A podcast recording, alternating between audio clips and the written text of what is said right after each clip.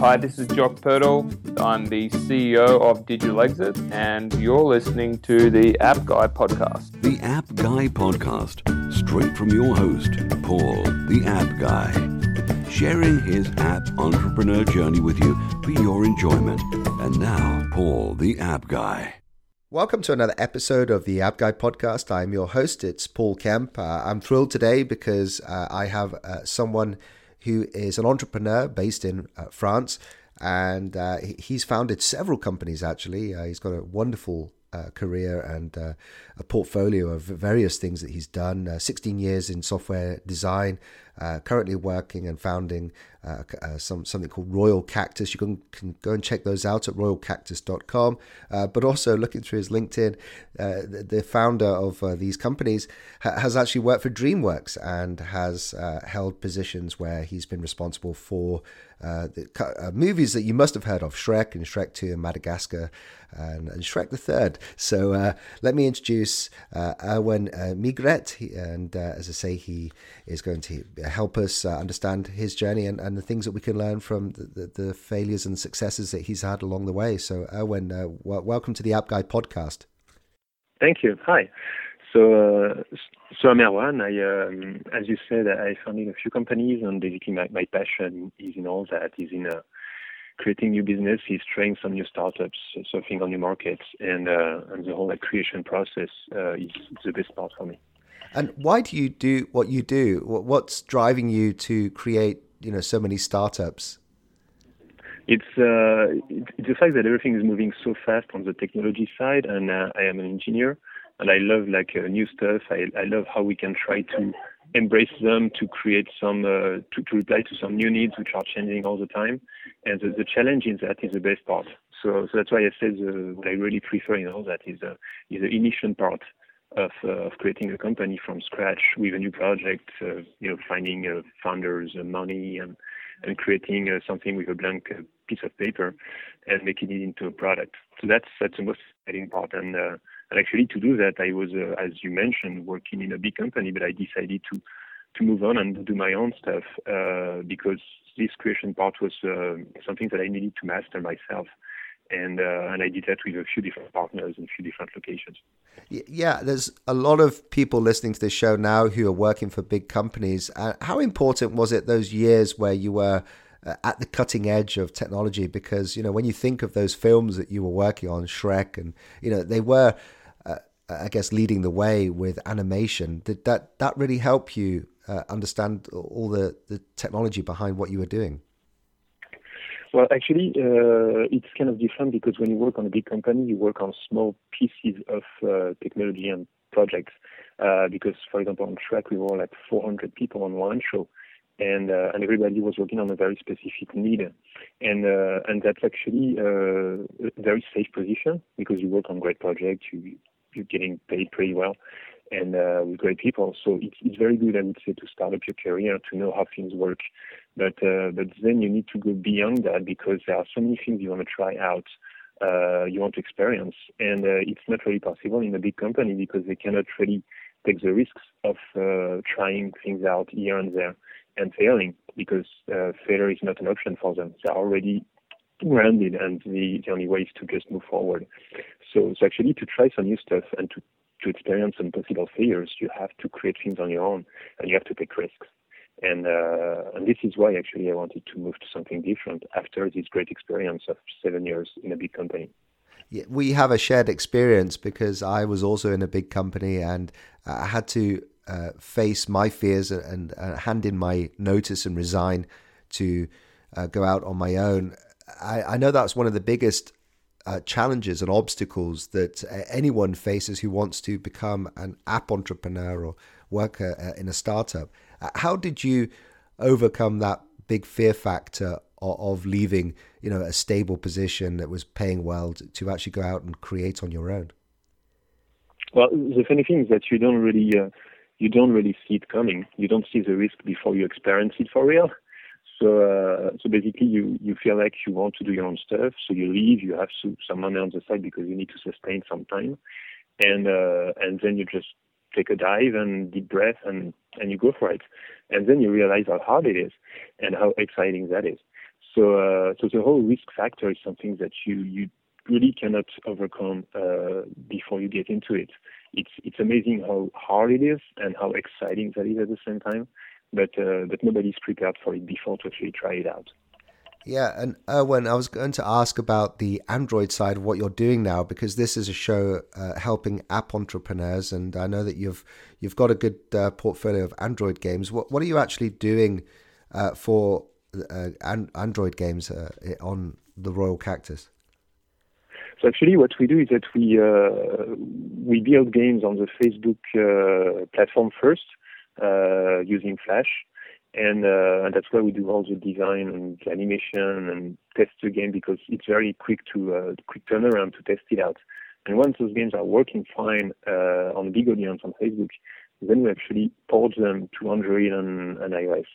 And uh, so the whole porting aspect, because the technology of uh, mobile is is not as easy as the technology uh, that is existing today on desktops.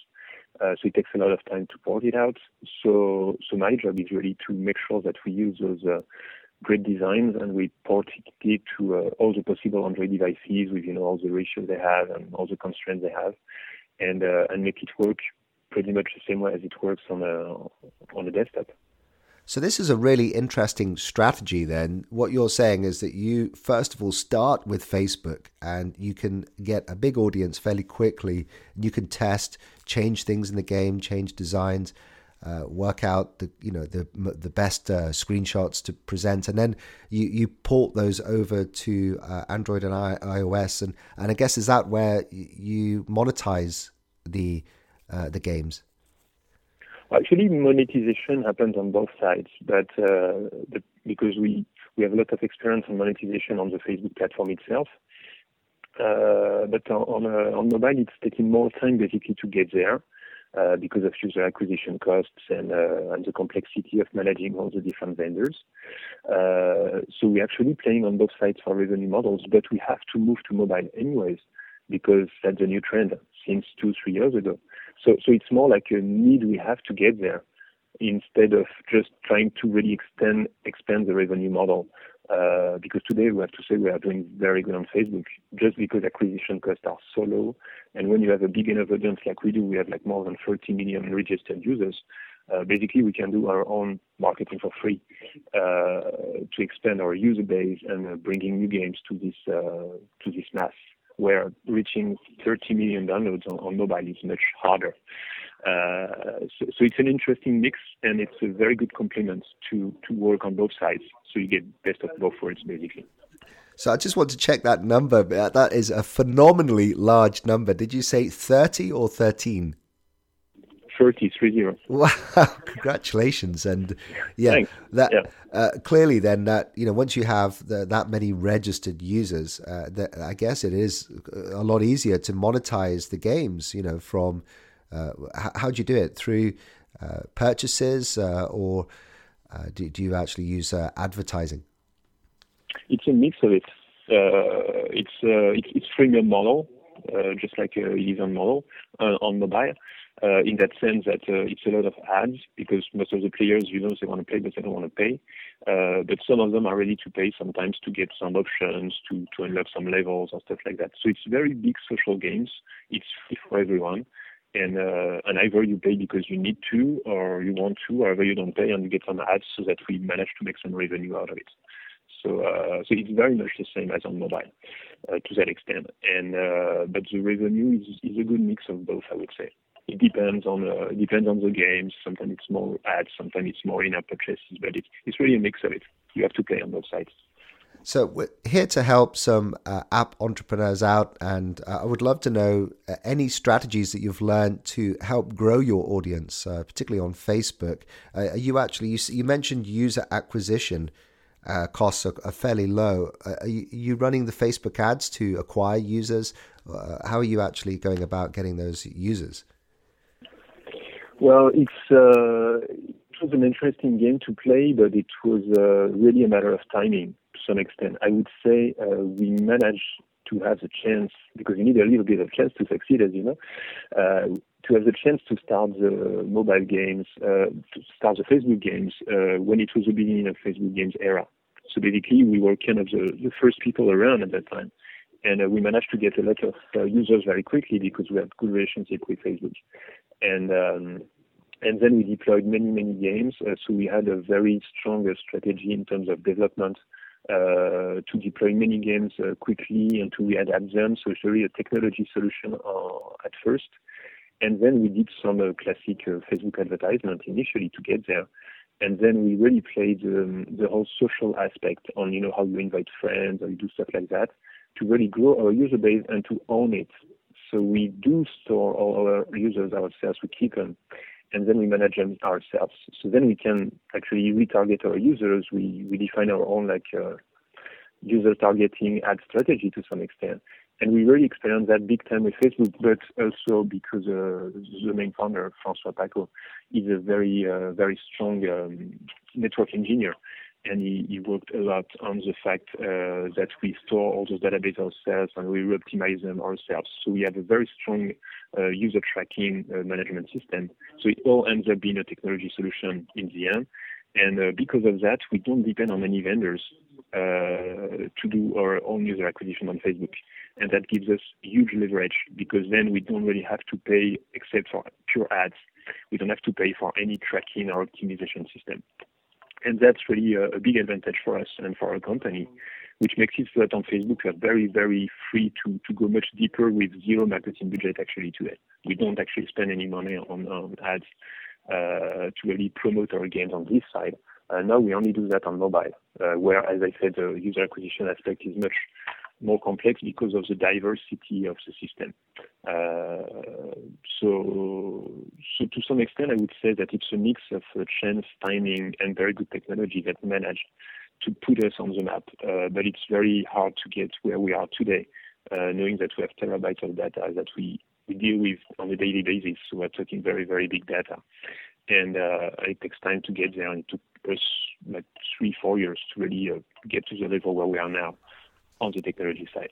Yeah, what I'm learning from you is that uh, it, once you have uh, like a user base, uh, then you, it's a real advantage because you can cross promote uh, on, on, that existing user base and take it with you uh, to all the new uh, games that you come out and the things that you do. and so that you're not paying over the odds for ad networks and for, for advertising because you're bringing those users along with you. It, it, do you actually? Exactly. yeah.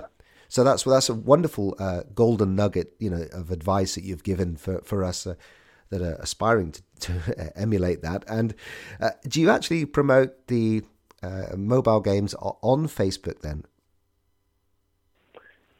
Sometimes we do, yeah. Sometimes people come to us because uh, basically our user base uh, has a lot of value.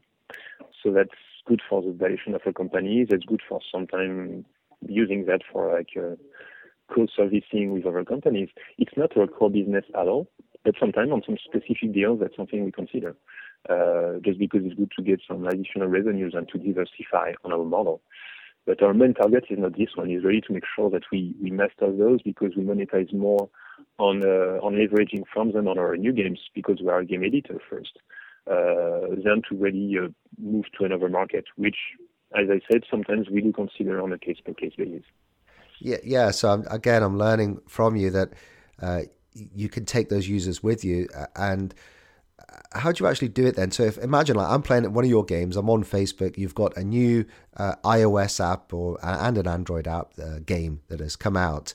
Uh, would you uh, do some kind of banner ad, or how would you actually then try to get the existing users to, to try out that new mobile game? Well, we just cross promote them in our games, uh, bringing direct links to uh, to the App Store downloads or direct link to the other games on Facebook, and, uh, and that's about it. Yeah, it's just cross promotion. Right. But, any any videos? Or... one million. No, no, no videos. No, videos is a little complex because, as I said, then we're we're getting into a different business when you do that. Uh, so cross promotion is something simple for us. We just uh, add some links at the beginning and the end where, where the timing is good for the user and we can blast that to 1 million daily average users. And, uh, and very quickly we can get some interesting numbers uh, without too much effort and without really getting into something a little trickier in terms of ad management. So it's not really ads, it's just cross promotion link uh, to bring some additional experience to the users. This is wonderful. I'll tell you the reason why is that I get a lot of game developers who uh, are only focusing on the mobile side. And uh, one one thing I've learned from 265 odd episodes is the importance of maybe conv- combining forces with a joint venture partner who already has an established audience. So I'm guessing that you know you you are one of uh, many uh, game developers who have got a very established user base and I can imagine that games developers come to you and say, "Hey, you know, do you want this game? I'm happy to give you a, uh, a lot of the profit if you can just cross promote it. Uh, can I come into your, uh, you know, your um, uh, com- company in a way and work out a joint venture?" Do you get these offers quite a lot? Not that much, uh, because as I said, also it's not our core business, so we don't really push for that, and we don't necessarily advertise it. It's most like some some other partners companies sometimes come to us, and as I say, case by case basis, that it's it's not our core business. But as you said, and that's a very interesting part, is that today everything is about you know like getting your LTV bigger than your CPI on the mobile, and uh, and that's what everybody is asking about. You know, it's like how do you make it so that you have the a good enough retention on your game so that basically the acquisition cost is going to get uh, lower than, than the final revenue you're going to make for each user. And that's a very, very complex equation to deal with. But uh, today, if you don't have any user base, which is never the case, basically that's the only thing that you're looking after. And that's what everybody is doing on the mobile games today. And I have to say that this equation, uh, only uh, very, very few uh, mobile companies uh, with lots of money to inject initially in the games can actually uh, get to that level. It's very hard to achieve. Uh, so lots of the small uh, game editors are trying to get to that equation, and uh, I've seen that uh, happen, not that often. So we, we, took the opposite approach because, as you said, we diversify in the way we uh, acquire users and we build our database and we grow from it. But the truth is that it takes years to really have a big enough database to really leverage from it in a way that it's very profitable and uh, and that cannot be achieved uh, you know in short span amount of time or even with big marketing budget it's very very hard to get there. So uh, so it's totally a different approach but it's one of the reasons why today we have uh, we are profitable. We don't depend on anyone. Uh, we don't we don't have to grow big because the team is still very small. We managed to keep it only 12 people. Uh, even so, we have like three different locations in the world where we actually work, and uh, and that's good enough for us to sustain all those like uh, ten games we're running on mobile and uh, and, uh, Facebook uh, because there are many many more coming now. But we can achieve that because, as I said, we have no external dependencies, we have no marketing cost stress, I would say, and we can keep growing on our own without having to raise big money quick. Uh, we can do that if we want to extend and to go bigger, but we can already reach like the number one or number two uh, Facebook editor games in France uh, with that level and with only 12 people in the company. And that's because we don't have any external dependencies and high marketing costs for user acquisition. That's that's really what makes the difference between us and most of the other people around. That is wonderful and a very enviable position there. That uh, and one of the reasons why we become entrepreneurs is the freedom of not having to uh, uh, be commit committed to other you know partners. Uh, there's two things I need to ask you before we say goodbye. Then uh, one is that we love to try and figure out new ideas on this show. We do have developers and app entrepreneurs who are looking for the next big idea. And I wondered, you know, you are on the cutting edge of technology. I want, do, have you thought about any of the new platforms coming out and, and games to target those? I mean, the new platforms being uh, the likes of the uh, maybe the Apple Watch or the, um, the Oculus Rift, for example. Uh, have you got any uh, insight into where games are going? So yeah, it's a very interesting debate. we can talk about it for hours. Uh, I think there are, when you are an entrepreneur, basically you have two different uh, separate goals. Uh, one is to create something new in which you need to have a vision about the future. And the other one is to look at what actually works for sure and basically that kind of gives you some guarantees for the short term and make sure you can keep going. And that's two different things. So when we talk about Oculus or or Apple Watch or whatever. Uh, these are all very interesting technologies that we're looking at very closely. Uh, but at the same time, we know that it's going to take time for them to really get to a level where uh, the market is going to be safe enough to dive uh, without taking too much risks. So we want to make sure that we do the, the good short-term and mid-term things that keep the company going, keep the business going, because that's what you have to do to survive. And if you don't survive, you end up going back to a big company with a nicely paid job. Uh, so we have to do that and look at those new technologies. In terms of new text, I have to say uh, that what we've seen is that everything has to be, to some extent, uh, totally remote, totally server-based, totally uh, shared, social, whatever. Apart from that, if the device is an Oculus or a small Apple Watch or a tablet, a phone or whatever, actually we handle it all the same way on our side. Because the final device and the way people are using it, for us is a detail. The only thing that matters is having fun, uh, getting quick turnaround on games, and making sure people are connected to other things which they use in their surrounding. Whatever, if it's a camera, friends, or whatever.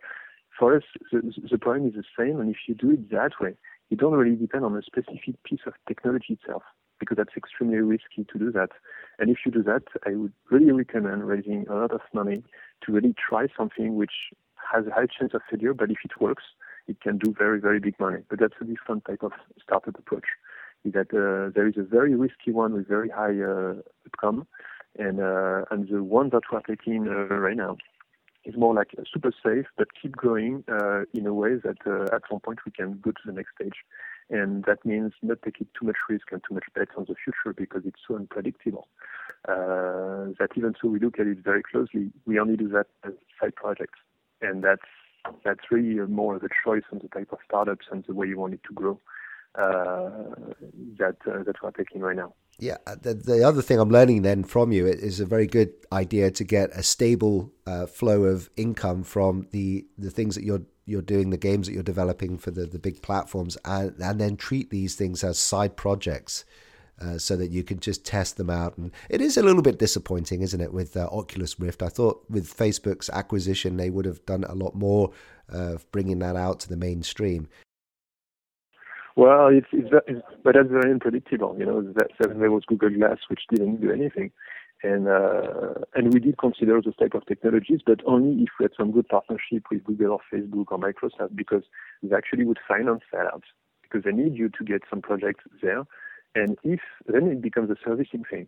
If you get a good deal with, uh, well, let's say Microsoft, that's going to pay you something so that you get into that cloud solution uh, then we could consider it because then we are making the effort to getting into their solution, which is new.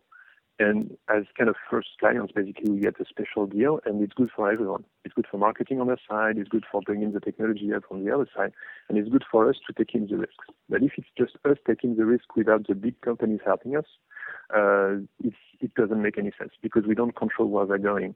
And if there is no servicing associated with that, uh, then as I said, you need to get it financed big time from, from outside VCs that can actually handle that. And then it's more a matter of what are VCs looking for in terms of financing and taking big risks. Because when you're an entrepreneur, you can take risk at the levels of the which you can sustain. And if it's risk which involves like millions of dollars of investments, it's not a personal thing you can take. So it's got to be a VC-backed risk. And then it's a totally different picture. Yeah, great advice. So the last thing then is this is a show about apps. We love talking about apps. I'm hoping that you have a, a smartphone nearby and you could give us one or two apps that you use in your day to day business or personal life. Uh, sorry, I missed that. What did you say? Yeah, I was wondering. This is a show about apps, and uh, I wondered if you had an app recommendation for us. So, so the apps we have on our phones are obviously lots of games and lots of things to make sure we can work uh, cloud-based. So whatever can access uh, your cloud data. I'm only looking at the the next stage of uh, what's going to become uh, like the next uh, cloud sharing solution after uh, Google Drive and what Apple is doing with the Apple Cloud stuff, which is not there yet. So I'm, I'm mostly on this one looking for the one of the future. And in the meantime, I'm using like documents, which is a which is the only way I found, for example, to access the iCloud uh, type of data, which is not very good shared enough. So I'm looking for the next stage of cloud stuff, uh, which is not highly dependent on just like I would say Box or Dropbox, but something even more general that can really let you access all your things virtually from any device. And that still is to be defined. Yeah, I agree. I use Google Drive quite a lot. I use Dropbox, but uh, as for sharing across devices, and it's just still not there. And so, even just There's a simple. Yeah, just a simple thing of of actually sharing uh, an uh, an audio file and uh, getting the user to play it back. You know, if they're on one phone, it works. If they're on another phone, it doesn't work. It's just uh, unfortunately. Uh, uh, just... Yeah, there's no good solution because everybody's trying to promote a specific technology, and here we are at a, at a stage where you want to kind of leverage on everything at the same time. So the point that it's not everybody's uh, interest to let you do whatever you want. Uh, it's kind of like social network. We want to have a social network that can do it all. But then we use Facebook for one, LinkedIn for another, Twitter for another, and uh, and in our games uh, we use Facebook Connect a lot uh, which means that all our users depend on Facebook for connection. Uh, what happens when Facebook Connect is not the main thing for games anymore? Uh, well, that's an issue for us. So more and more, you end up like using your own solutions to kind of simulate those type of things, so that you don't depend on those guys because their goal is not your goal, and unless they acquire you at some point, uh, it's better to stay independent. So we're still missing those pieces of technology. Basically, we are kind of middleware solutions to not depend on a final uh, third party vendor or partner. Yeah, and uh, what I I think the biggest takeaway as well is the fact that you said that you own uh, your users, and uh, I know that you know Facebook uh, when they IPO'd they they uh, did encourage us to uh, get a following on Facebook, and then they took that ability away from us because we now need to advertise to get in front of our own audience, and uh, and that's just one example of uh, how you're right. There's two conflicting goals: one by the platform and and, uh, and the other by us, and, and, then not always in our best interest. Well, this has been a great chat. What a great chat! Very inspirational. All the notes to the things that we're discussing will be at the appguy.co, episode 265. Just go and check it out. Uh, if you've missed anything, you want to go and uh, get a link to it. Uh, how's the best way of getting in touch and reaching out to you, Erwan? Uh, LinkedIn or email. But uh, but the best is to connect on LinkedIn because for me that's the best way to get everybody connected on a professional level, and I would most likely accept any connection anyway. Okay, so I'll put a link to you, uh, LinkedIn, your LinkedIn profile. Uh, so if you go to theappguy.co, and you'll see that there. Thank you very much for joining us uh, from uh, one of my favorite countries, Thanks, and uh, all the best for the, the next 30 million. I appreciate that. Thanks, Paul.